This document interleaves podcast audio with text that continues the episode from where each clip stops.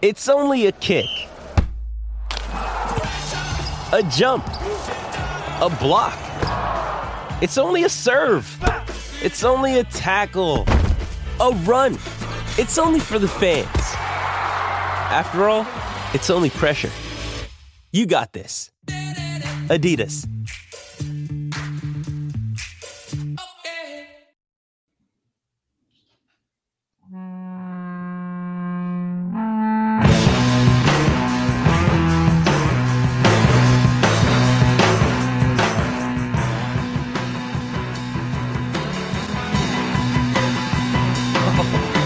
There it is. Nothing like having uh, audio problems on a podcast. Just right off the bat, it's the very first, the very first thing, right? Hello, folks. There we go. There's the beginning of the show. Welcome to the A to Z Sports Big Orange Podcast. I am Charlie Burris here as always with my co-host and Tennessee writer for A to Z Sports, Zach Ragan, wherever you listen throughout the world. We thank you so much for listening to us. Zach and I talk everything balls every week here on the Big Orange Podcast. And if you want to listen to us regularly, make sure that you go over to the uh, A to Z Sports Podcast Network feed on Apple, Spotify, and subscribe. If you subscribe, you won't miss an episode when we drop them on Mondays at Charlie underscore Burris, at Zach TNT on Twitter, at A to Z Sports on Twitter and Instagram, Facebook.com slash A to Z Sports Nashville, and A to Z Sports.com for everything that Zach and I write. And with all the academics out of the way, Zach, right before we came on, we got some news to talk about. It's actually nice because usually we do this show and we'll post it. And then 20 minutes after we post it, some monumental news drops. And then our episode is instantly irrelevant, and that's always fun. But thankfully, today, Tennessee was kind enough to give us that news right before we recorded. Uh, but it is bad news. Unfortunately, uh, specifically for Tennessee basketball, forward Olivier Nkamhoua is uh, I, I guess the way that it was phrased, expected to be out for the season. He's having ankle surgery. He hurt his ankle, went out for the remainder of the game after he went down pretty early against South Carolina uh, with that ankle injury. And turns out he's going to have to have surgery.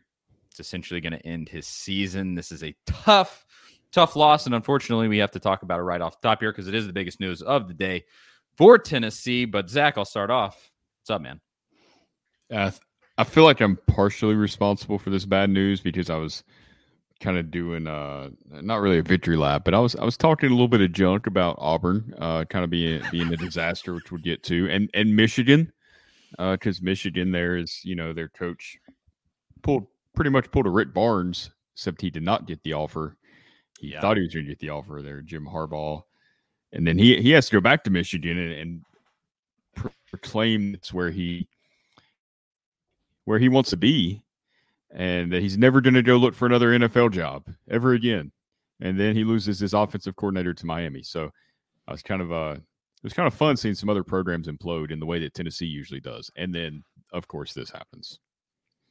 That was a tough look for for old Harbaugh having to come back to Michigan and be like, I want to be a Wolverine for the rest of my life, even though 20 minutes ago I wanted to be the coach of the Vikings. On, I'm back. On, interviewing on National Signing Day. I mean, that's oh, what you can't do that. He there's thought a whole, there's a whole he was like he was expecting to get that job. That's got to be the biggest gut punch. You, I mean, obviously, if you're gonna go interview on National Signing Day, I mean, one of the big, arguably, like, I guess the the early signing day is the big one, but they sort of go hand in hand.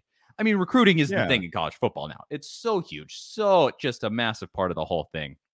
And for you to go and interview on National Signing Day, he thought he was getting that job, and just to probably have the, you know, I we we've all we've all gotten it. Look, we're we, thank you for your time.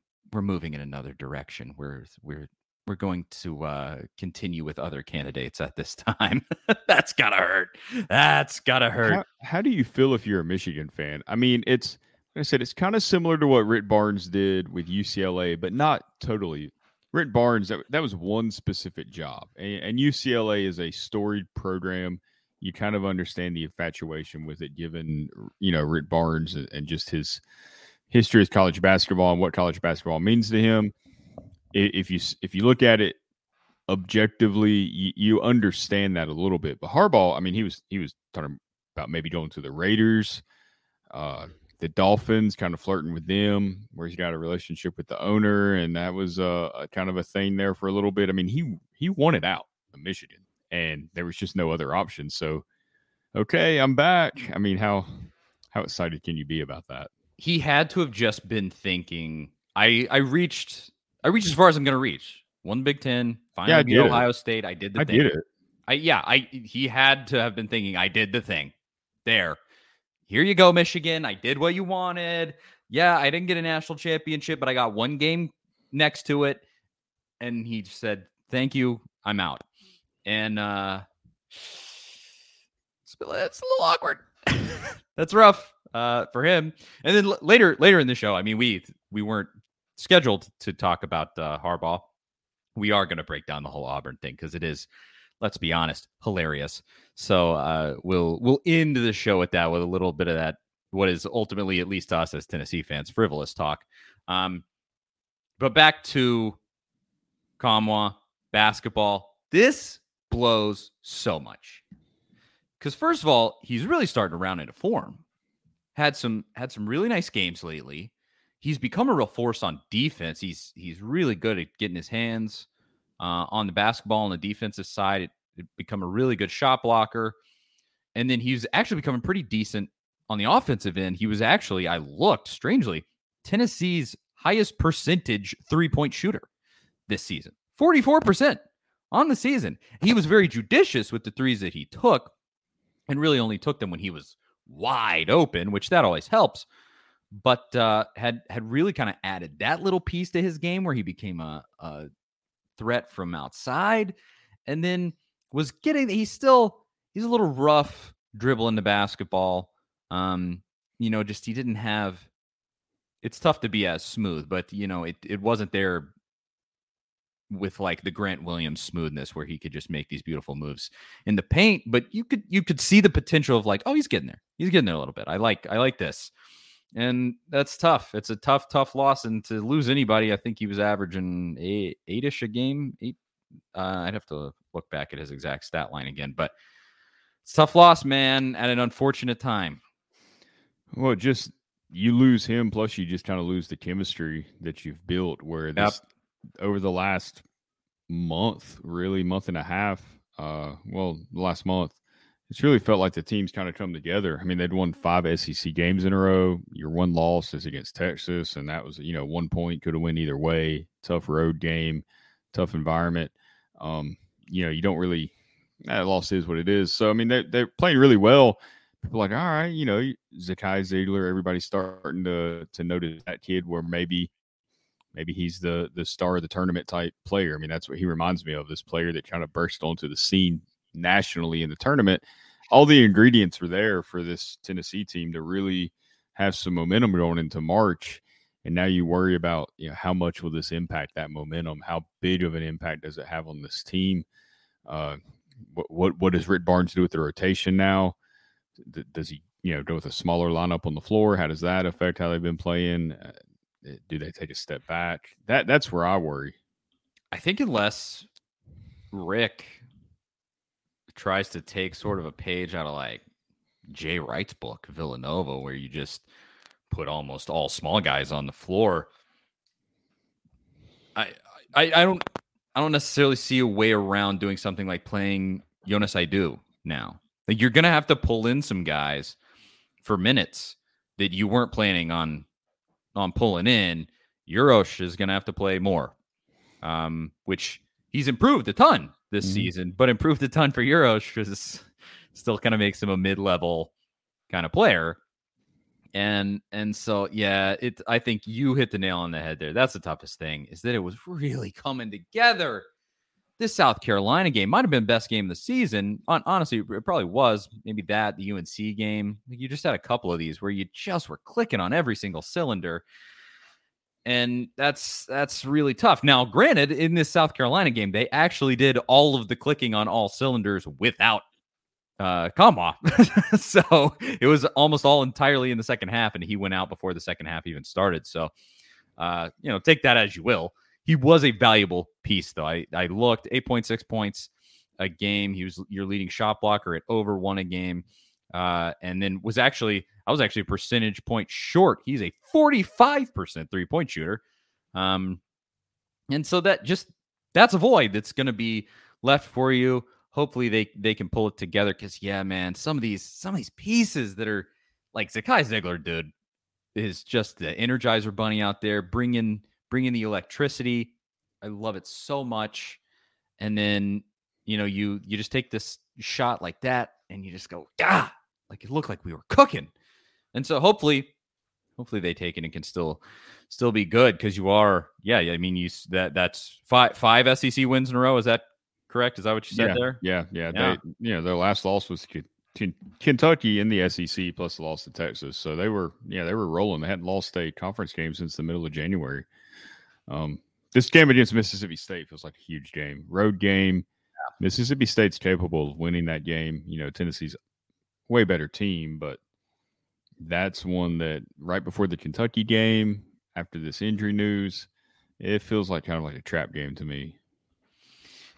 If they don't come mentally prepared, I could absolutely see um, having a tough time at, at the hump, uh, as I uh, recall it is called down there in Starkville. Been I've actually been there a couple of times. It, it used to be one of the toughest places to play in the entire SEC. But since Rick Stansbury left, it's just not the not the same, unfortunately. But uh, also, they don't have players getting into fights with each other in the stands at uh, tournament games anymore. So maybe Mississippi State is happy about that.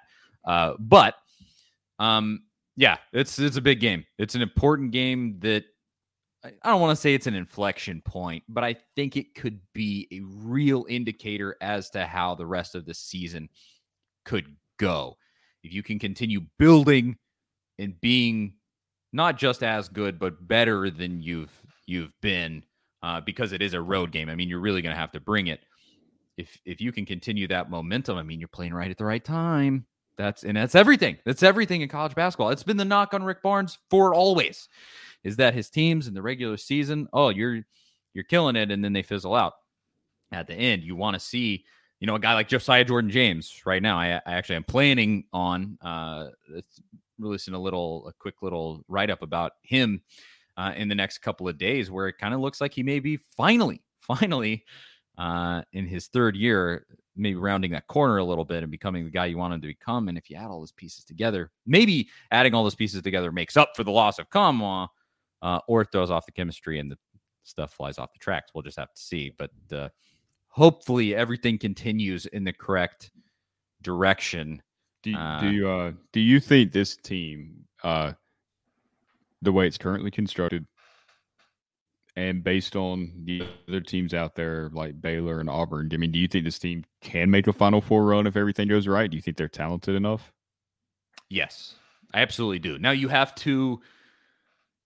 They may be in a position where they have to get the correct draw like you look back a couple of years ago when they lost to Loyola, Chicago in the tournament. I think you would have played Kansas State in the Elite Eight.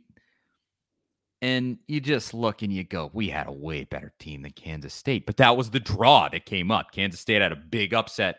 I don't remember who they beat. Um, but something like that and and you just would have gone into that elite eight game the the far superior team and sometimes the draw just pops out that way and you get favorable matchups and Loyola Chicago ultimately beat them and moved on to the final four and so I think it may take some of that where maybe like the number 1 seed you were going to have to face gets knocked out before you play them maybe something like that although I feel like Tennessee at their current trajectory, they're they're not going to play the one seed in the Elite Eight. They would play the one seed probably in the Sweet 16 because they're probably going to be a five, six, somewhere in there. I don't think that you're going to be like a two seed. Um, Mhm. That just that's not you're you're that's that train has passed already at what six losses now. Unless you Um, just win out and win the SEC tournament. Yeah, if if they didn't lose, because you would have some really sweet wins. Yeah. Um, through all of that, you would beat Kentucky, you would beat Auburn, uh, in that. So you'd have a win over two top five teams on the way out, and then if you won the SEC tournament, I mean, yeah, okay, at that point you probably you would probably get a two seed. I think almost no matter what you do, a one seed is gone.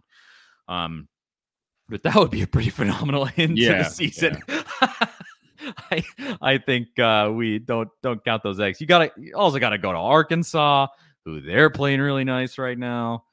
Like the that would be I mean, and that at Georgia finish. game, that at Georgia game suddenly is kind of interesting the way they almost knocked off Well, Auburn.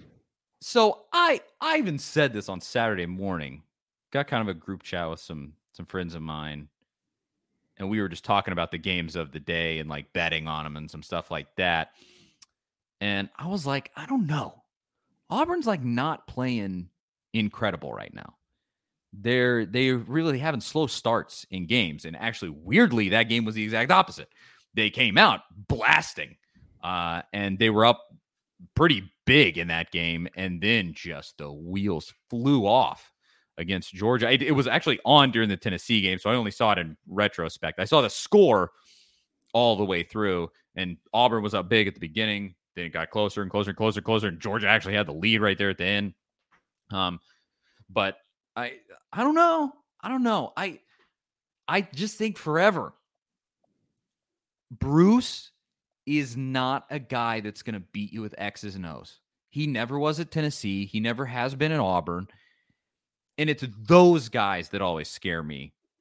Where you go, they're definitely going to blast their way through March. We'll see those guys at the Final Four for sure. Like a Jay Wright. He just, he's that dude.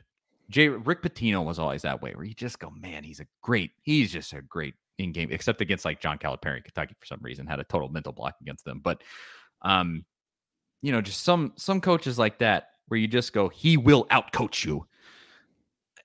Bruce is not that guy. He just lets his dudes play and he puts great talent on the floor. Um, whether he obtained that talent legally or by illegal means, whatever it may be. Uh, and so that is always going to kind of chase them where they're going to have these weird games like that. Um, and so I, I'm not saying that they're suddenly beatable. The talent on that team is excellent. They're very good. They have probably the best player in America, Jabari Smith, on their team. Uh, and that's that's going to carry you really far no matter what happens. But that that element that always hangs out there with them, to me, in in my analysis, is that there's always a chance they're going to have an off game. Like they have that off game against Tennessee. Tennessee would have won that game by 15. You know, if they have that game in Thompson-Boling Arena in a couple weeks. That's that's an uh, not an easy win for Tennessee, but a win nonetheless. And so I, you know, just just my two cents there. You you stack up like him against like Scott Drew. Like I think Scott Drew is a better Baylor for the people who don't watch college basketball habitually, like you and I do. I mean, he's Um, been there for how long now? Yeah i mean at, at this point his brother was the coach at vandy um but yeah and he won a national championship last year surely except i don't know did, did people actually wa- it kind of feels like kind of feels like a lot of people i talk to don't watch college basketball that closely but anywho um but yeah like scott drew like as an x's and o's dude he'll come he'll come correct and he can beat you that way even though they're not playing great right now either but um I, I just think that element is out there for Auburn this season. Just my my personal take on that team. Extreme, they can out talent you. It's it's kind of like Georgia football this season, except I think relative relatively speaking, Georgia football could way out talent you. Where this Auburn team, they can out talent you for sure. They're more talented than Tennessee. Um, but it's closer. It's way closer Yeah. with a whole lot of other teams. I mean, case in Sure. point, they almost lost to an absolutely garbage Georgia team. Yeah. So, you know, is what it is. Uh, it's a tough stretch coming up. So It's gonna Yeah, be uh it's know. This is a a, season defining stretch right here. mhm. You know, you just you got should be two wins in a row. Miss at Mississippi State, which I think is gonna be a tough win, but should be a win. Uh Vandy at home should definitely be a win. And then Kentucky at home, another one that you know, quote unquote, should be a win. It's Kentucky at home. You historically, Rick has not lost that game.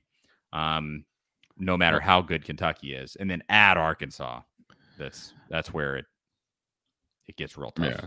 Speaking of Vanderbilt, I, f- I feel like they might have broke Will Wade at oh. LSU at this point. I feel like I mean because the wheels have kind of fell off there with the LSU. I mean they were fifteen and one at one point. I think they've lost five out of whatever. I, I'm not sure, but Will Wade seems like he's throwing a new tantrum every single day. Um, today he was going on about how he recruited too many big guys, and it's I guess something they'll get fixed next year. And I don't know. He's just seems like he's having a complete meltdown in front of us over these last few weeks, and it's great because I think LSU is probably just going to switch up and be like, you know what, you did make illegal offers to players, so maybe we will fire you with calls. That's what I was gonna say. This is when all of that starts coming out. Finally, he won enough to Yeah. keep that away. I've never understood the infatuation with him at He's- all. I mean, he is a bad season away from getting fired with cause because they have all the cause they need. It's sitting right there.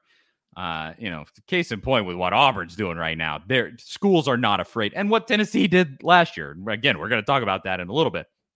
But you know, schools are not afraid to use that stuff against you the second things turn south. And Will's time might be coming. I, I don't know. He's been good for long enough that I bet they give him him the benefit of the doubt for this season, right? He seems unhinged. He seems like a crazy person to whatever extent. Uh, but how much does that weigh in where you go like, okay, he gave us some really great seasons, some incredible recruiting classes. We know this guy can coach. How much grace do you give him? But yeah, the wheels are flying off. A, a rough loss to Vandy this week. So that's honestly fun Oh fun yeah, to watch. I, I can't lie. The guy is he's very getting what he unlike. I mean, very, very such an unlikable person. I don't so know much. if there's a oh, I mean, I don't know if there's a more unlikable coach. Just if you take everything, who they coach for, and all that stuff out of the equation, uh, I don't know if there's a more unlikable coach than him. I mean, I'm sure some people will say uh, Calipari just because of Kentucky, but if you take that out of the equation, I don't think you'd feel that way. He, he could be, Weirdly- he could be charismatic. I I used to hate Cal Calpar way more, but he like he does a ton of like charity work, and his players seem to really like him. I I don't know. I Will I Wade end up just has no charisma, none. just nothing.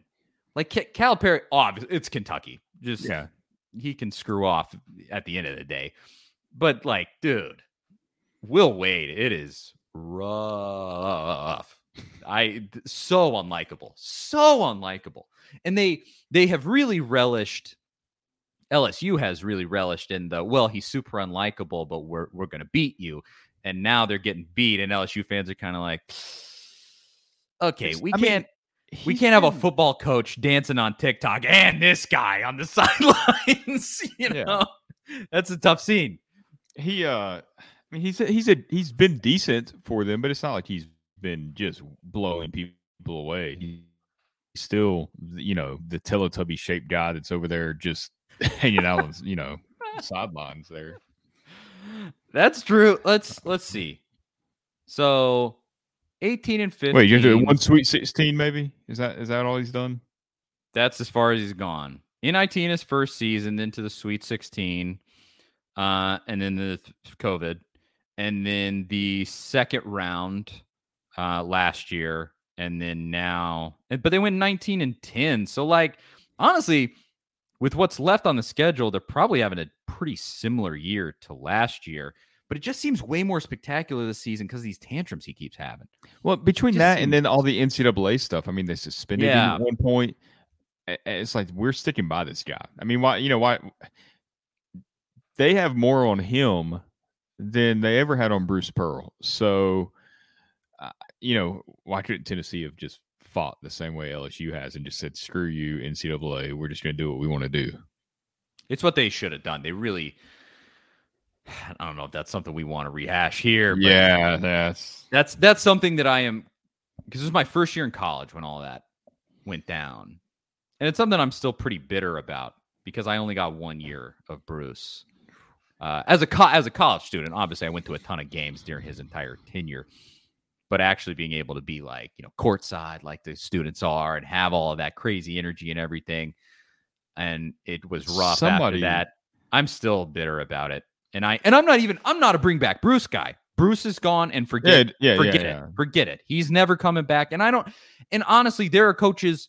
If Bruce was willing to come back and Tennessee had a vacancy, I'm not taking Bruce back. There are coaches I would take before him. Personally, and that's another that's a different thing if you want to unhash that. But uh like that's to the point where I'm at, and I am still I'm bitter about the way all that went down. I Yeah. really Well, more am. than more than anything with him, eh, more than the results. I mean, there were some good teams, but you know, his last couple years weren't spectacular. It's not like he was just tearing it up every single year.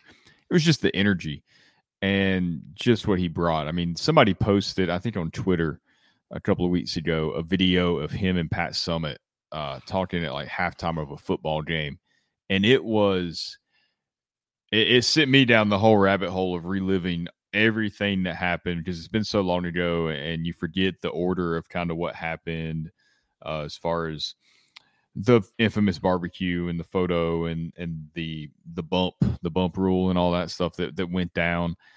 Uh it, it yeah i mean it was just the energy it was infectious mm-hmm. that i think is what people miss more than the actual teams i mean they remember that part that's what the- watching watching Bruce. I mean, one of my best memories as a Tennessee fan, just one that really sticks out to me in my whole history as a Tennessee fan, is being a student during that year. And we stood out in the cold, me and a group of friends, before the Kentucky game. Stood out in the cold for however long, three, four longer hours. I don't totally remember all the specifics. And Bruce came out there with a bunch of donuts and hyped us all up, gave us food, and got you know like got up on like a trash can or something. Was like, we're gonna go beat the hell out of the cats, you know, and did get got everybody hyped up, and it just is like, you know, it's a cold day in hell before Rick Barnes would do something like that. It's just not who he is as a person. Uh, and you you know you miss stuff like that, and now he's doing that same stuff at Auburn um, yeah the, all those videos keep coming out where all the Auburn uh, students are lined up outside the arena and he's going out there hyping them up and doing all that stuff. It's like, ah, I missed it. There's a lot of value in that. There's a lot of value in that. Like, do I think that Bruce Pearl is a whole head and shoulders better than Rick Barnes? I, I don't. Rick Barnes got us to number one exactly like Bruce Pearl is doing right now. Bruce made a Final Four. That's one thing, but he didn't win a national championship. You know, that's that's the one the one piece that he has over Rick at the moment. But like, I am I just like, oh, Bruce was so freaking better that I we gotta have him back. No, but there's so much value in a coach that's hyped like that that brings that energy because it. I mean, bo- bottom line, I don't know how much the administration cares about this, but it sells tickets, man. You get people and in the door. It's, it's hard to find because you can't fake that. It has to be No. organic. You look at Eli Drinkwitz at Missouri. He is trying to manufacture that same type of deal as Bruce faking it till he gets fired. And it it is yeah, it is not working. It's it's I mean it is cringeworthy. So it's it's got to be a certain type of coach that that can pull it off, and Bruce certainly could. But Rick, you know, Rick is charismatic in his own way. Uh, he's he's just a different type of personality, and you know, I I love Rick Barnes and and who he is as a person and how he comes across and his sense of humor. I mean, there's there's little qualms I have with him about. I wish he would take responsibility a few more times instead of throwing it on the players at times. But that, you know, that's something we've talked about before. But all in all, I mean, he's a great person, and, and I really like what he brings to Tennessee. So it, it's nothing against Rick Barnes when we praise Bruce Pearl for his energy and, and what he brought to Tennessee, you know, 10 years ago. Yeah, absolutely not. It is it's purely just that thing that is honestly it's unique to Bruce. Like there's not a lot of coaches that even Yeah. do that. there are coaches that just win so much that they simply don't need to do any of that. Coach K, you know, people are going to line up to go to Duke games because they win national championships and he makes it to Final Fours and he did all that stuff. He does all that's built in when you do that. Rick's like right on the edge. If he could be a Final Four coach, all of that would be built in. Mm-hmm. Uh, I think, but he just is just not there. If he would win an SEC championship, just you know, it's right there, but he just hasn't done enough. Um, I mean that that number one season, all of those games were sellouts when when Tennessee was number one. That's all you have to do. You be the just be the best team in the country. You know, Yeah. that's as simple simple as it is. Uh, it's not that complicated. That's our Um, advice to you, Rick Barnes. If you want to make things easier, just be number just one. Be, yeah, be the best team in the country. Why is this hard? No, yeah. Well, moving on from that. Well, any any parting thoughts uh, about basketball, Zach? Before we No, on? it's just. I mean, yeah, I—I really don't know what to expect from this team anymore because when I feel down, like they're about to blow it, they end up winning five out of six. And now that we're feeling good about them, who knows what comes next? Wheel- It- wheels it are about to fly I really, off. yeah, really. Somebody tweeted this. Uh, I can't remember before which game it was. It, it I can't remember. Uh, but they said, you know, Tennessee could win this game by 30 or they could lose by five. I, either one is completely believable, and I really don't know which way it'll go. And that's how I feel every time they play, kind of. it's good Tennessee, bad Tennessee. I hate it, but it just you just don't have that consistency. You just don't. Josiah Jordan James will drop twenty on you, and then he goes five games scoring like two points. So that just that's the way that it is. So we'll see. Um, I guess I do want to mention quickly, man, the Lady Vols. Uh, I saw were so a- hyped.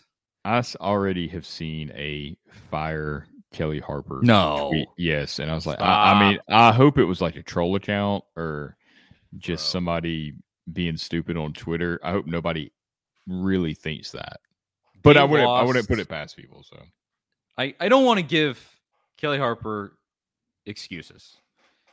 They they don't take care of the ball the way they should. They turn the ball over entirely too much, and there's some fundamental things like that that should improve. But uh they lost one of their best players for the season. Uh, one essentially their best bench player, Keyen Green, um, out for the season with torn ACL, and it's just been massive because they just have to rely on a set of players with with essentially without a backup. Um, and it's a killer. I mean, it's it could ultimately be kind of a killer like Olivier Nkamhoua might be for Tennessee. I mean, it's just a valuable player going out. They've dealt with injuries all season long, this being the worst, but uh, you know, it just is what it is. Everything took a turn when she went out. I would put it that way. They were playing really well, and then she tore ACL, and it's been really rough ever since. So, you know, do it that way you will. That's I'm not firing her yet. That's crazy. And I was on the, yeah. f- believe me, I was on the fire Holly Warlick train like year two, two Yeah, or would- three, where yeah. I was just like, ah, cut your losses. This is, you know, but all right, yeah. Come on now, come on. They played Connecticut. Give me a break. Um, maybe they'll they'll get it back together. We'll see postseason, everything like that. That's where it really matters. But uh, let's talk briefly about this. Don't want to spend too long uh, on this subject, but let's just talk quickly about the situation. Uh, this tangentially has to do with Tennessee. Alvin Kamara, man, getting in some hot water in the NFL. Let's just I'll I'll just play. This is the report uh, from from Adam Schefter. This is just the audio of what he said. This is the full breakdown, so I don't have to give it. Here we go. Alvin Kamara has a court date 1:30 local time uh, in Las Vegas. He was released earlier today on $5,000 bond, charged with battery resulting in substantial bodily harm. Uh, the details we have right now are from the Las Vegas Police Department, where they allege that Kamara and three of his friends uh, got into a fight with a man whose name was Darnell Green coming off an elevator. According to police, what they allege that Kamara put his hand on Green. Green then pushed it off, and the result was a fight that involved Kamara punching him several times, fracturing his orbital bone, uh, along with other damage that he sustained. And when the man was down on the ground, knocked unconscious, again, according to police, uh, Kamara and his friends proceeded to kick the man before leaving. Uh, that is what we know right now. Uh, obviously, not a good situation, but more details. Not great uh, for Tennessee legend Alvin Kamara. Obviously, a guy that we all felt didn't exactly get enough playing time at Tennessee. Thank you, Butch Jones. But uh, Tennessee great nonetheless because he has turned out to be such an awesome NFL player, if nothing else. Um, the craziest part of this, I don't, I don't know that we would have covered it, but it's an interesting situation, particularly because this happened, and he went and played in the Pro Bowl afterwards. That happened, and then the next day he goes, I don't know, had like six catches in the Pro Bowl or something and played. And uh, then this comes out and he goes and gets arrested, released on $5,000 bond. Tough day for Alvin, man. Not great.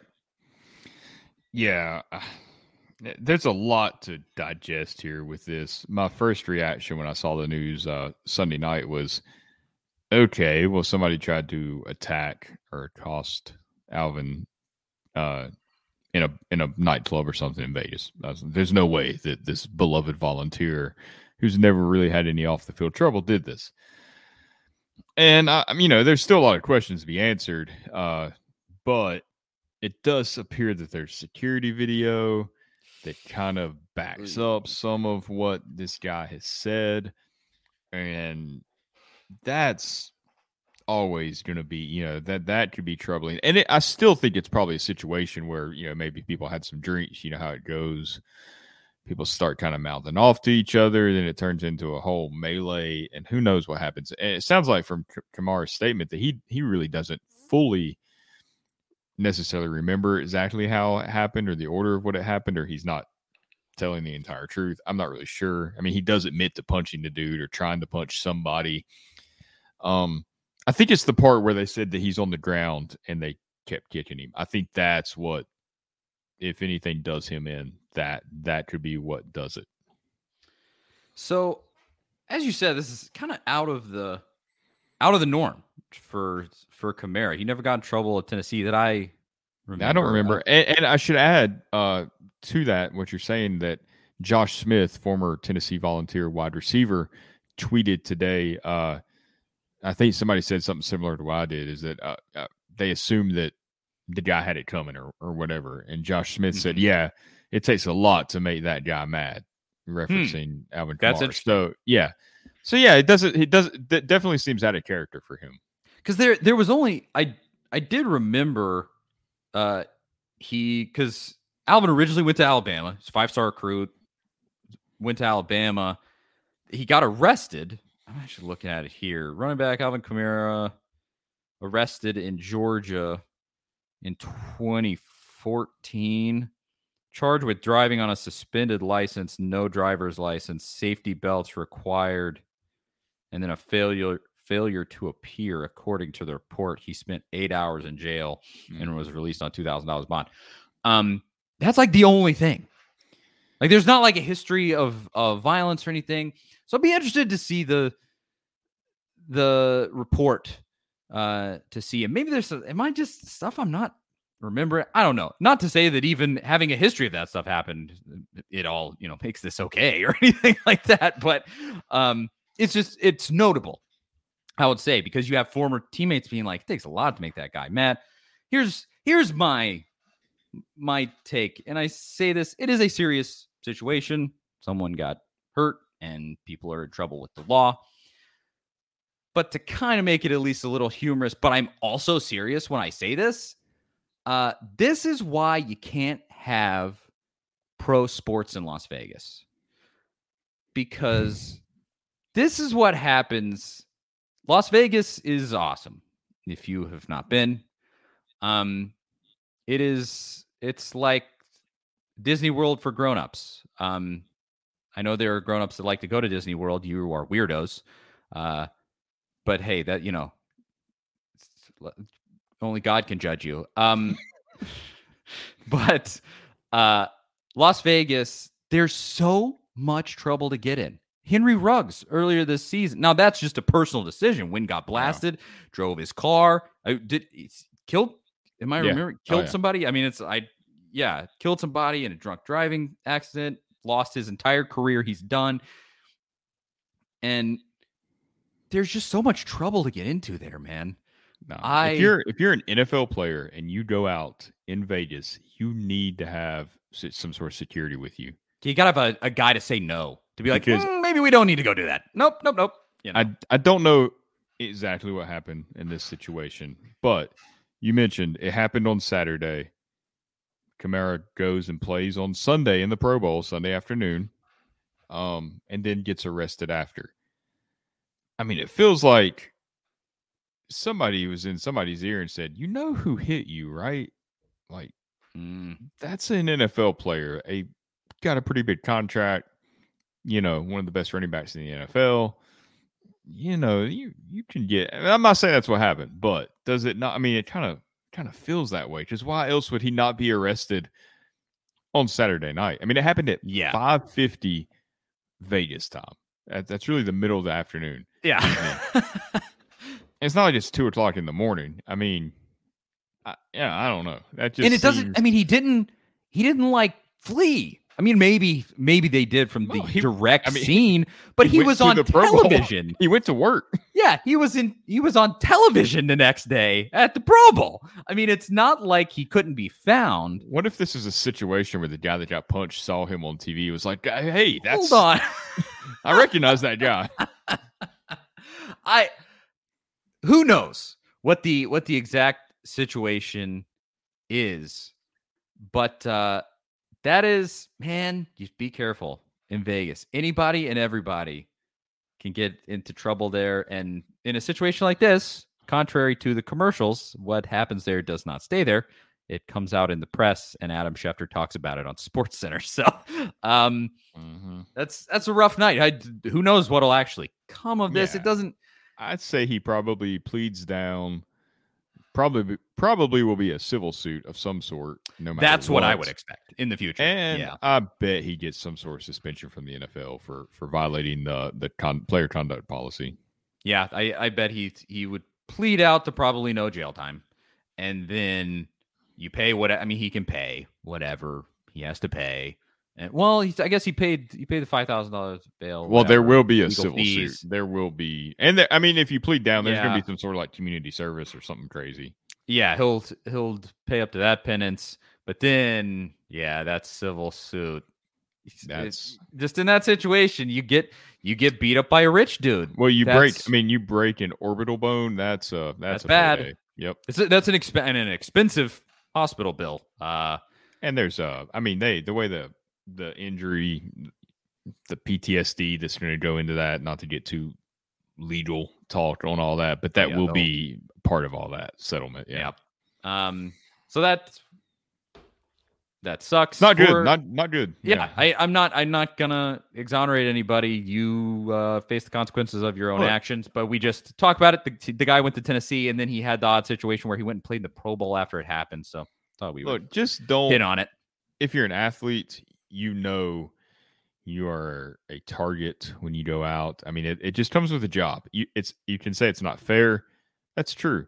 But that's part of being a celebrity, a professional athlete. You're going to be a target. You have to take extra precautions when you go out, especially in a place like Las Vegas, where you know the city never sleeps. It's midnight, 24 hours a day, pretty much.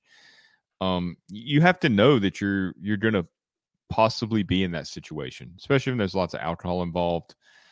And look, you hate it's that way, but that, that that's the life that you kind of chose. It is what Yeah. it is, and it's not going to change.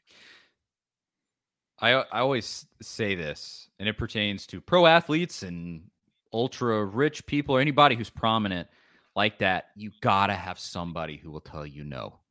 You got like you Mhm. see, you know, you see like a like Jeff Bezos. That guy hasn't been told no about anything in his life for a decade No, he went to because space. he's the, yeah Just he's the because he richest guy to. in the world. What what are you what are you gonna tell him? No, you can't do that. It costs too much money. There's nothing that costs too much money for Jeff Bezos. Like there's and everybody wants a cut of what he's got going on. The guy's never been told no. The closest it's been is when his wife divorced him and took half his money. You know, and like that's and just it it uh it wears on you. It gives you a different mentality. Just never having someone push back and go like, ah, ah, ah, maybe you shouldn't.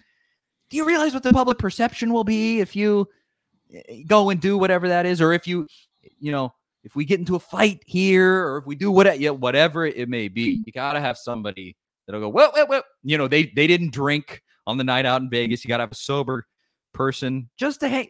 They Yeah. make sure they're cool. You know, they They're can be a part of the probably crew. They're probably on payroll if at that point. Exactly. They need. I mean, honestly, if you have that much money, they need to be, and just somebody to go like, whoa. How about uh, we look, don't do that? None of it's an indictment on Alvin Kamara. I'm not attacking him because if if I had Alvin Kamara money, I would probably need that person too to tell me no. Especially if I, you know, you're that rich and you can do whatever you want to, go wherever you want to. I think we'd all deep down we know that we need a little bit of guidance. Oh, dude, if I like I think back I in in college I got an internship my junior year or whatever and made like paltry, Paul less than I do now, you know, obviously it was an internship in college But at the time, and it feels like you're making like a million bucks. So I can't imagine actually making a million bucks as at that age. Like some of these kids who are pro athletes make, you know, five million bucks in a year at the age of 19. And Yeah, you're just I'm like, not- I would go nuts. Yeah, I'm not one of those that's like, look at this idiot. You got to know how to manage your money. You should not put yourself in this situation, man. Until you're in that situation, I'm not about. I like. I know what I would like to think I would do, but it's pro. It's not that simple always. I mean, that's that's the reason you see so many rich people kind of flame out and go down dark roads. This actually this is actually funny. Made me think of it. So in high school, when I was sev- 17, 16, I don't know. This is my first job, whenever it was. First job in high school. I had a friend who was a member at a golf. I won't say which golf course. Uh, I'll leave, you know, so the innocent, for the sake of the innocent, um, at a private golf course, and I got this job because he was a member there. I got the, the, a job as a cart guy um because he just hooked me up. It's like, hey, you know, the I'm a member. We can get you hooked up. First job, you know, whatever. Um, and that job was based on tips, and people who are members at golf courses are rich, and they gave really nice tips. There was actually again, I'm not going to say exactly who this was, but a rich person who is a significant donor to the University of Tennessee um, once gave me two hundred dollars on a single a single interaction because he made me stay like 30 minutes past the course closing. I was like, ah, sorry, sorry about your time. Here's 200 bucks. Like it was like that. So point of all of that being, I had more money from that job than everyone else as as a high schooler you know? Like i just i would make like a decent little chunk of change from these tips uh doing that job. Um so just note to anybody out there maybe if you're looking for i don't know how young people are that listen to this show uh but if you're looking for a job a private golf course based on tips go uh it can be a sweet gig. Anywho and you know How did Like, how did you- how did you handle that money? in not well. That's that's where i was getting with all of that. Not well at all. I mean i i could have legitimately i could have saved a nice chunk of money like for college in the next few years. Could have could have put a little away maybe maybe for a nicer car or something like that or like anything. And i just i was like you know asking girls like we can go on a date to like a really nice place and i can pay and and then you know after high school we'll never talk again and i waste all my money and just you know like whatever else i spent that money on like shoes and coats and whatever high schoolers like just dumb stuff. And yeah you think like oh i would be the smart guy that gets a financial advisor and saves all my money and blah blah blah blah blah. No you wouldn't. You wouldn't because you're because you're 17 you're 18 Yeah. you're 19 years old and you're dumb because 19 year olds are dumb. We all were. Uh yeah sorry that, that was a long-winded way but a, a, a ridiculous part uh, of my past. It did it legitimately taught me lessons of like hey maybe don't piss all your money away. Um Oh, yeah. and then yeah, you know now i'm an accountant so that's that's my day job. So, uh with all of that said any anything before we move on to our final uh top. No, I mean, I'll, I'll, just be interested to see what, what what comes of this. What you know, if, if he has any sort of defense, uh, how this plays out. Uh, hope the best for everybody in the situation. I I don't yeah. really know what happened, so it's it's just an ugly situation. Guy's yeah, got a bro- he's got a broken face at the end of the day. exactly. Without all the information, uh, you don't know whether to kind of come to the defense of Alvin Kamara or try to kind of you know. I'm say, usually wrong. Whatever I whatever side I pick, I'm usually wrong. So I'm just yeah, just we'll see. Hopefully, it works out for the best for everybody, whatever yeah. that means. Uh, that's how I would put it. But finally, here we'll have a little fun wrapping up the show. Uh, we'll have some fun at Auburn's expense. Hmm. This is to see another program that is not the University of Tennessee have a total flame out like this. Or, I mean, what is the right word? An implosion like this, honestly with the way this is going is fun. Look, you could say karma's going to bite you, but has karma not bitten us enough at Tennessee? Have have we not sacrificed enough at this point where maybe we can make fun of another school when yeah. this happens what can, to them? What can karma do at this point that it hasn't already exactly. done? Bring what are they gonna do? Literally burn the school down? Like that's I feel like that's the next thing. Karma. No, that no Tennessee students have already tried to do that when Lane Kiffin was fired or when Lane Kiffin left, and that didn't that didn't happen. So nah, um, bulletproof. Yeah, exactly. What are you gonna do to me that hasn't already been done? Um, karma has come for Tennessee, so I'm gonna laugh at Auburn's expense. Bryan Harsin, they hire him and spend. I the number that I've heard guys throw around is all things considered. Auburn essentially spent 23 million dollars to go from Gus Malzahn to a season that is worse than any season that Gus Malzahn ever had. Gus Malzahn never had a losing season. Bryan Harsin's first season, they go six and seven and losing a bowl game to Houston. Um, and I, it's tough for me on one hand because I am certainly a proponent of firing guys before it gets too bad, which Auburn mm-hmm. did in this scenario. It was just never that great with Malzahn. He just never could really get there. He reached the one national championship game, he lost. And just after that, it just wasn't, you know, occasionally he would beat Alabama, and that was about as good as it ever got. Um, and so they make the move, kind of maybe hoping for like a Georgia Kirby Smart situation with Harsin, and it just ain't working. Well, it ain't happening.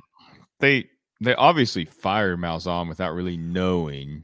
And that, and that's yeah. part of that's part of the backstory here is the boosters for whatever reason because this would not have been any better wanted Kevin Steele who was the interim head coach after after he I think kind of helped push Malzahn out the door which is the more we learn about Kevin Steele's character the more that that's you know not totally surprising uh as you know, an aside here, he took the Maryland defensive coordinator job and was on the job for about three days before he bolted from Miami. Not that I blame him for going to Miami, but anyway, the boosters kind of wanted uh, Kevin Steele, Auburn's athletic director, not going to give in to them no matter what. Went and hired his guy, didn't even know who his guy was. And he goes and gets Bryan Harsin, who just a weird fit from the beginning. I mean, I think that's what's kind of fun about all of this with Auburn is that we all saw it coming. We've been saying it since the moment he was hired that this is not going to end well.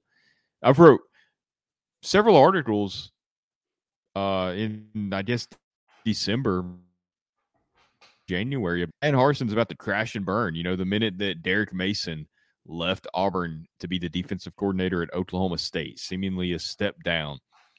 Offensive coordinator leaves that he had just hired for personal reasons. I mean, it's the whole thing's a disaster. So it kind of feels like boosters are floating things behind the scenes and they're kind of in this purgatory of uh we want to get rid of him but we don't want to pay him that 18 million dollar buyout it's kind of kind of like what tennessee did with jeremy pruitt last year so the the latest statement this is a official statement from Auburn. I can't, I can't not believe it.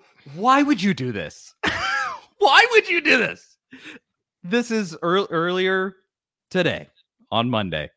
The Auburn administration is judiciously collecting information from a variety of perspectives, including our student athletes, and moving swiftly to understand any issues in accordance with university policies and procedures. Decisions regarding the future of Auburn and its athletics program, as always, are made in the interests of our great university and in fairness to all concerned. We do not make institutional decisions based on social media posts or media headlines. Dude. I mean, no. Why would you do this? So, what they're saying here is that we are frantically behind the scenes looking for a way to fire this guy with cause. That is what they are doing. Um, is that people are running around like chickens with their head heads cut off um, in the administrative office at Auburn, searching for ways to get this guy out of the, his contract. Um, and what they could have done is just said nothing. That's that's all you had to do. It's what so you just said it. It seems like they're kind of taking a page out of the Tennessee playbook here. And this guy is sucking it up like Pruitt was. And Tennessee, uh, I think the story is not totally clear. It's a lot of hearsay, but the story supposedly is a staffer comes to compliance at Tennessee and says, Hey, Pruitt is doing this and this and this, McDonald's bags, blah, blah, blah. And Tennessee goes, Bing, this is the way out for this guy. And they concoct this plan to get him out with cause. That's what they do. Ultimately, you end up with Josh Heupel. It's messy for sure, and is still messy to this very day. And they're bowing down to the NCAA, blah, blah, blah. But they use that and his ridiculousness with the NCAA cheating to get him out of his contract. And it seems like with Harsin here, they don't have that easy of an out, but they have some of this. He's mistreating staffers potentially. He's mistreating players potentially. Like there's been some, I've seen some folks saying things like that. but it's Um, and and then the classic oh yeah. he brings the staffer from Boise State, who just so happens that his personal assistant is a beautiful young woman uh, who is a former Boise State cheerleader. And according to message boards on the old internet, he was um, having relations with her. Uh, and that is a part of this also. Allegedly, supposedly, according to what has come out about all of this. And so it does. They, it seems like they're they're kind of taking the Tennessee tack here and going like, maybe we can get this guy that we hate and get him out of here without having to pay him this massive sum of money. But will they actually be able to do that? Eh, I'm. We'll see. I I think they're. I I don't know. Maybe they can I- find something, but I, don't think they're going to be able to because apparently this dude does not cheat when it comes to recruiting, and that might explain. why he's in trouble? Yes. But there was uh, somebody for ESPN wrote a story. Uh, who was it? It just says ESPN. I guess it was a collaborative effort. They're like he doesn't. He doesn't. He just doesn't cheat. He's he's clear about that. He's not going to cheat. Um. So so they haven't supposedly, and then he's not really mistreating people. He just isn't cool to work for. He's not saying he's he he's alienated people. Uh. He he's not just a fun guy to be around, I guess. And then you got reports, sources telling ESPN that he doesn't really value Auburn's traditions. He skipped Bo Jackson's charity golf tournament, which Auburn coaches are like expected to go to. Mhm. He's on vacation this week. National Signing Day was this week. Now Auburn didn't sign anyone this week, but I mean, you I don't know their number situation, but you don't know what's going to happen. I mean, it's National Signing Day is always a crazy week, and unexpected things happen from time to time. Plus, you could be spending that time going into high schools, uh, building relationships with coaches. That's what Nick Saban was doing. And he doesn't need to do that, but he still does that. It's what Dabo Swinney was doing. Uh, Dabo was in my hometown a couple of weeks ago doing that, just building relationships with with coaches. And Bryan Harsin's on vacation somewhere, doing God knows what, about to lose his job. I mean, I can see why they Auburn wants to exit, you know, and, and get away from him, but they've chose a really weird time to do it because if you fire him or whatever happens right now, you know, the maybe Kevin Steele comes back and is the interim head coach for for 2022. But as far as like hiring a coach, what do you? I mean, you're not gonna you're not gonna get a guy to leave after National Signing Day. It's just not gonna happen, you know, unless they're in a really bad situation. Uh, like maybe Matt Rhule, Panthers coach, maybe where he's trying to get out of that situation, go back to college. You know, they talked about he wanted he wanted the Michigan job if if Harbaugh left for the NFL.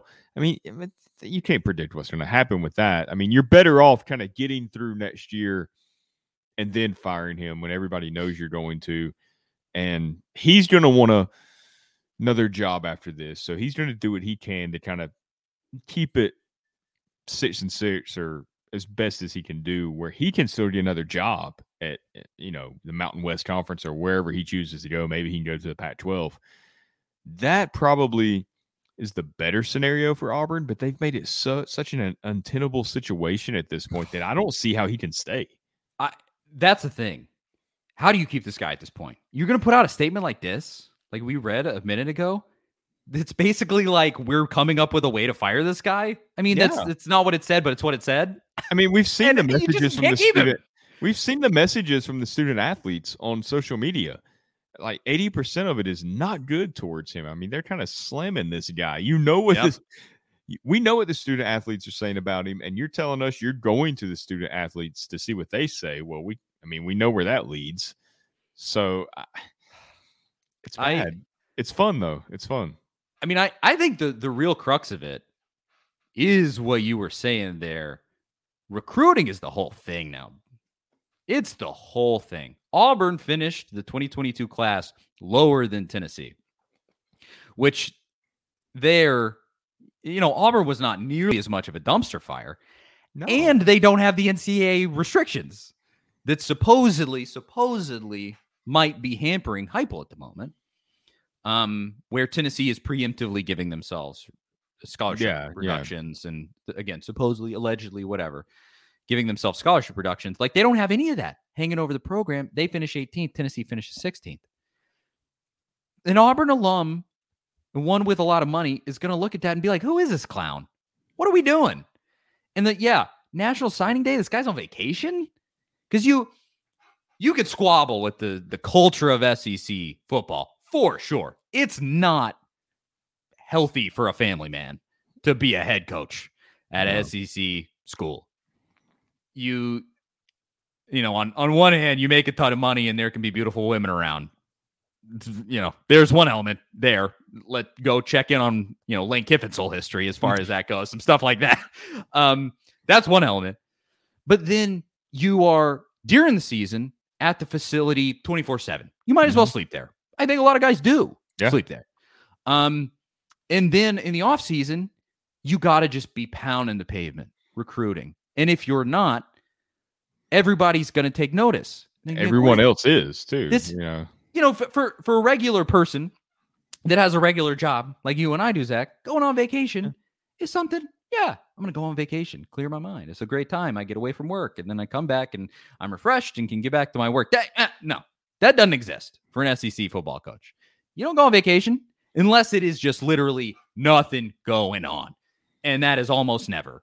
You just, that's not, that's the deal with the devil that you make to have that job. Again, you can think that's wrong to a certain extent. I mean, I would say I wouldn't want to be in that position. You make a ton of money, but that is not a job that I would want. And to get there, you basically have to live that life, but with a lot less money. Like I do, I just could never put up with that. Would never want to.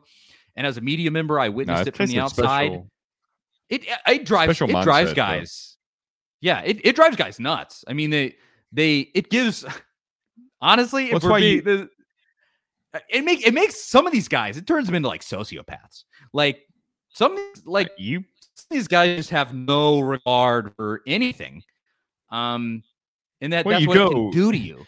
You go one of two ways. If you're an elite coach, you never stop. You go until it just about kills you, like Nick Saban probably will, and like we've seen other guys that just can't stay away. Mack Brown at, at UNC, or you realize it's going to kill you, and you're like Bob Stoops or Chris Petersen at Washington, and you get out because you Yeah. just you know you're about to self self implode.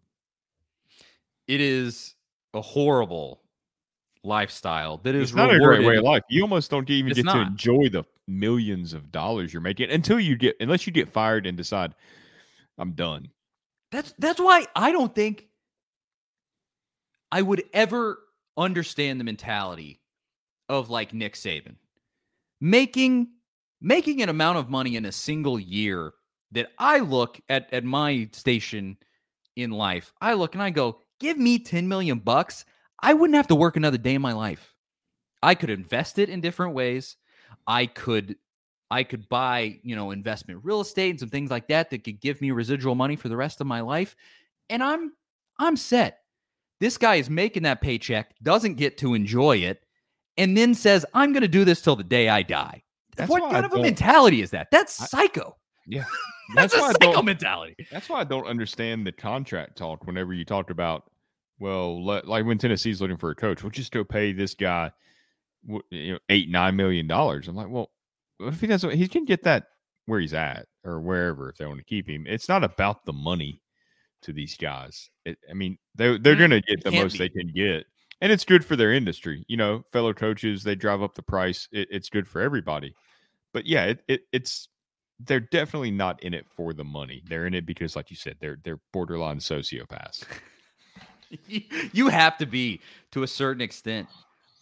It is just Like Bruce Unreal. Arians might be one of the few coaches I've seen that is not that way, where he demands that his staff takes time off and goes and spend time with their family and goes to little league games and recitals.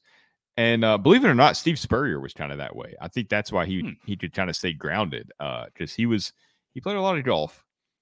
Uh, he he ran his staff out of the building uh, at times. He was he was hard to deal with, but he he did put a value on some of that personal time. I don't know if it was family time, but it was definitely I'm going to get away from this for a little bit. it it's rare, but it does Yeah. happen. Um, like you said, I mean, Chris Chris Petersen is like the most obvious example that that I'll always remember, where he basically went like, "This is just not a way to live. I'm out of here. Yeah. I don't care. I made my money, made the playoff. I'm good."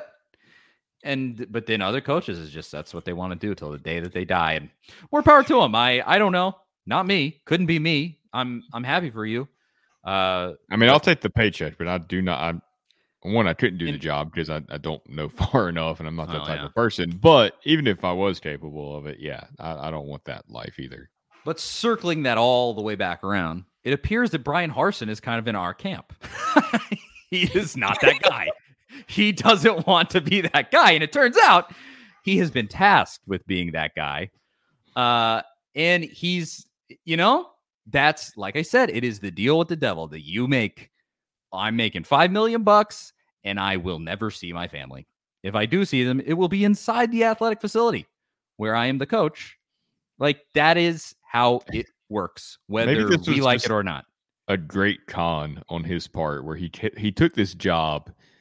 He saw the 18 million dollar buyout. He's like, I'm gonna do a year at Auburn, and then I'm gonna get fired, and I'm gonna enjoy as many vacations as I want with their 18 million dollars. I always say it, man. The best job in America is being a fired college football coach, high level college football coach. Yeah, You get that $10 million buyout and just go, go make 200,000 bucks being the wide receivers coach for the Cowboys. What up, Derek Dooley? Yep. You know, and he just, he conned the system. What a genius. I guess Derek Dooley, his buyout wasn't that big, but like now with the buyouts that they are, t- you know, you can just get massive, massive amounts of money. And for what Pruitt, it would have been like 12, uh, but he didn't get Yeah. it, unfortunately for him. Uh, but yeah, like it's it's a sweet deal if you can get it. But uh, it looks like Bryan Harsin might. I'm I'm genuinely like on the edge of my seat to see where this goes from outside, hope not they having to drag it care out. emotionally. please Oh drag yeah, it out. Yeah, this I don't was want a quick resolution. I want them to drag it out, and I want them looking for a coach in March. and seeing what would happen with that, fascinating, absolutely fascinating. This was the worst. They have no one there that can take over. Everyone's left. Yeah, I mean, who you gonna who's gonna be in charge? Uh, and th- like this as a reporter on the team for the team, a reporter for the team, like this was the worst period always. Oh, was yeah. the waiting on the coach to get fired. You know it's sour. You know it's done. It's over. We're all let's be honest. Auburn is clearly figuring out a way to fire this guy. And you just have to sit here and wait to see what they do. I mean, this is what we did what Yeah, a year ago. A year ago, yeah. Exactly a year ago. I mean, we already said they're they're basically taking a page out of Tennessee's book, except Tennessee just never made a statement or anything. Tennessee didn't let it out there. Took us about a month until we finally got Oh. a resolution. It was so bad, and we were we were saying all that stuff where we were like, well, everything that we're hearing is indicating that this guy is going to get canned. Uh, and then there was a whole other set of people being like, he's going to be the coach next year. You They guys are almost- stupid. I mean, they had us entertaining the possibility that he could return. It lasted so long. It's like, well, yeah, maybe. Maybe. I well, uh, sorry to media at Auburn. That sucks for you. Um, yeah, but yeah. I'm having a good time. I'm, um, no, it actually it's it is it's tough on your your psyche as a reporter on that or talking about it on radio or podcast, but it's good for ratings. Oh, yeah. You can't say that. Absolutely. People love people love hearing about it, boy. Um well, that's all I think. Big Orange Podcast, Charlie Burris, Zach Ragan. Anything to wrap it up for the good folks at home, Zach, that uh, that we haven't said already? Well, well, since we're at the end of the show, I feel like I could bring this up. What is your quick reaction on the report that Aaron Rodgers is not an option for the Titans?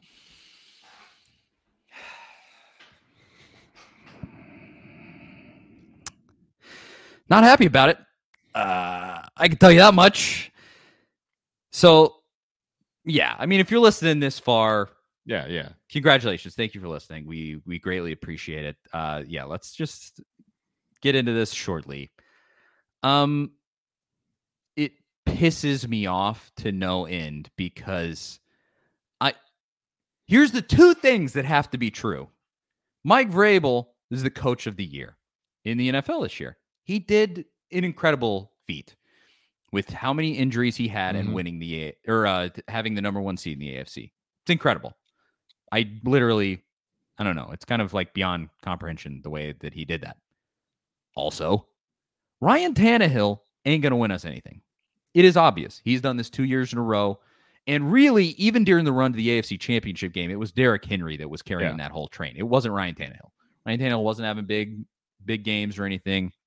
And still, Derrick Henry is such a huge part of the whole deal. Uh, Tannehill stinks. Well, I don't know. He stinks. That's a little. That's a little too far. He's Yeah. just not a Super Bowl winning quarterback. Period. He just is not.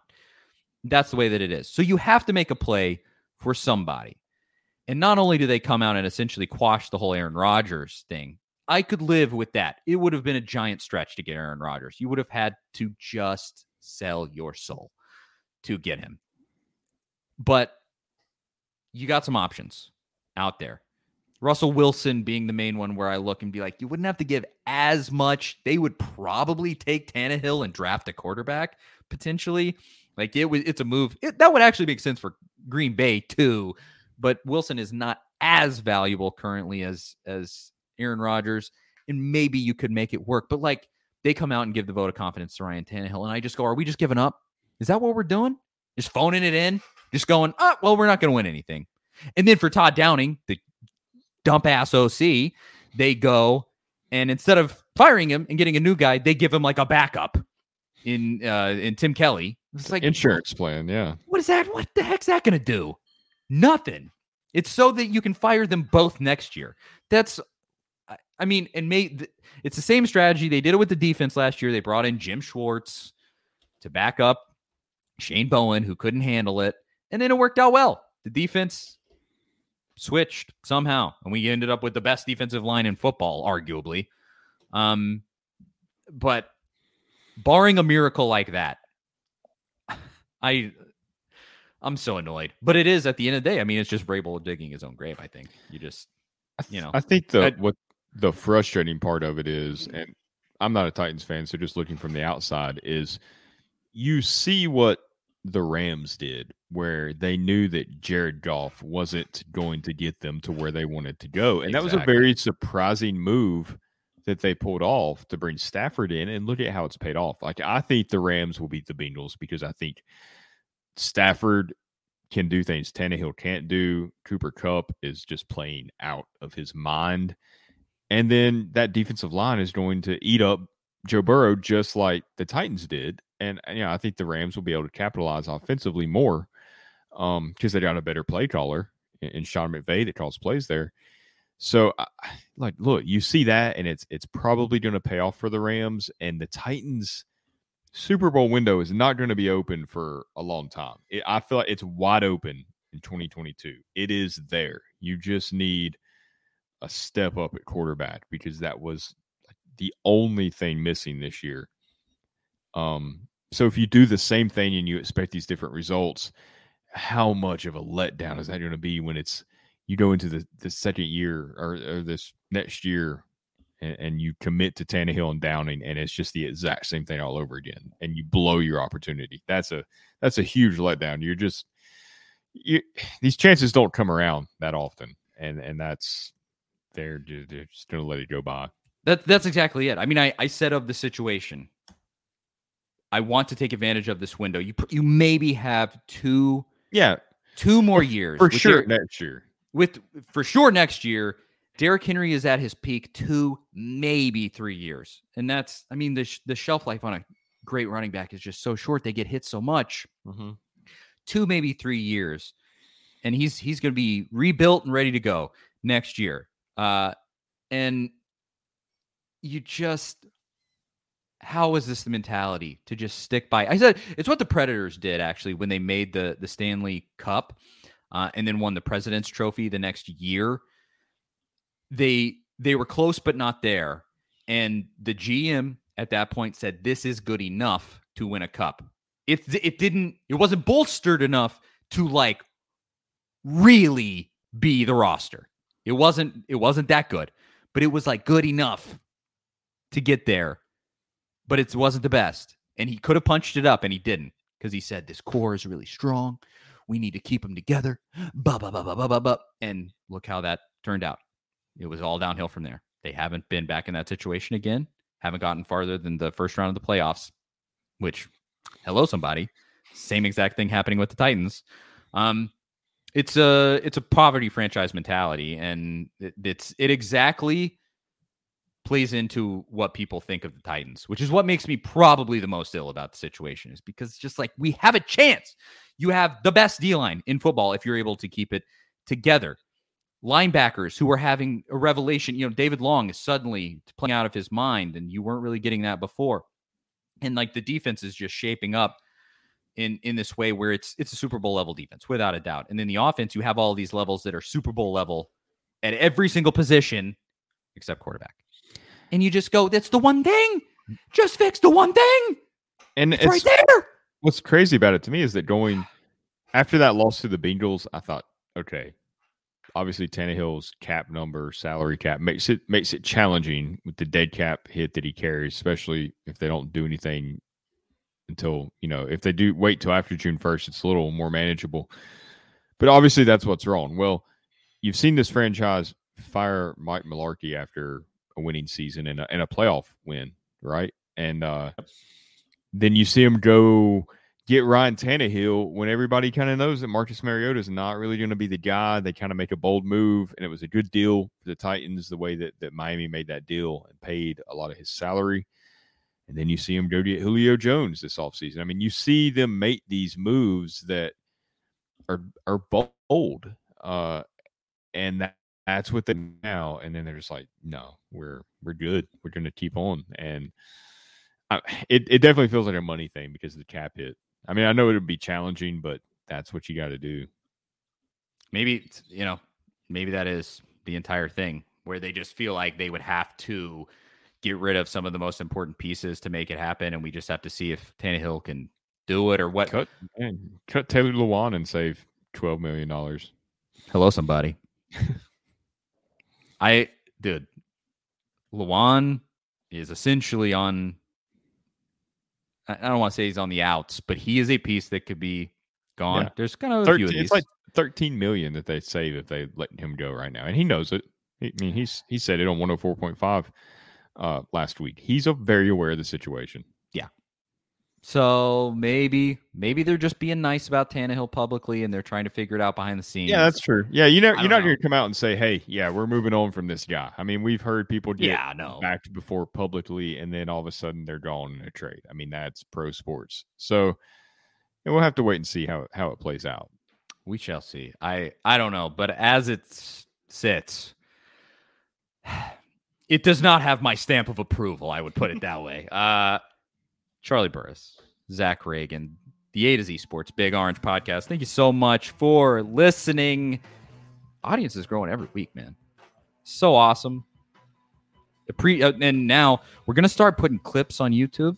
Hopefully, gonna see if that gets us anything, gets us anywhere. That's the that's like the cool thing to do. It's like what Joe Rogan does. Don't don't take us off of Spotify or whatever. I I get the I bet pe- people don't like my coaching hot takes. We're gonna get uh you know Ken- Kenny Chesney supposedly a Tennessee fan. He's gonna be like, I'm not putting out any new music on Spotify until they remove Charlie Burris off of Spotify. God, they'd probably pull the hook so fast. no, it's what's uh Mor- Morgan Wallen. He's he's a Tennessee guy. He's an Yeah, Knoxville yeah, guy. yeah. There you Yeah, go. yeah. He's gonna he's gonna be like, get this this garbage off of Spotify, or else I'm pulling my music. And Morgan Wallen would have been that one, I think. Um, Yeah, yeah. Probably. thank you so much for listening. That's it for us. At Charlie underscore Burris, at Zach TNT, at A to Z Sports, A to Z Sports.com, and Facebook.com slash A to Z Sports Natural. The A to Z Sports Podcast Network feed, rate, review, subscribe, blah, blah, blah. That's the whole thing. Thanks again for listening, and we'll talk to y'all next week. See you guys later. Bigger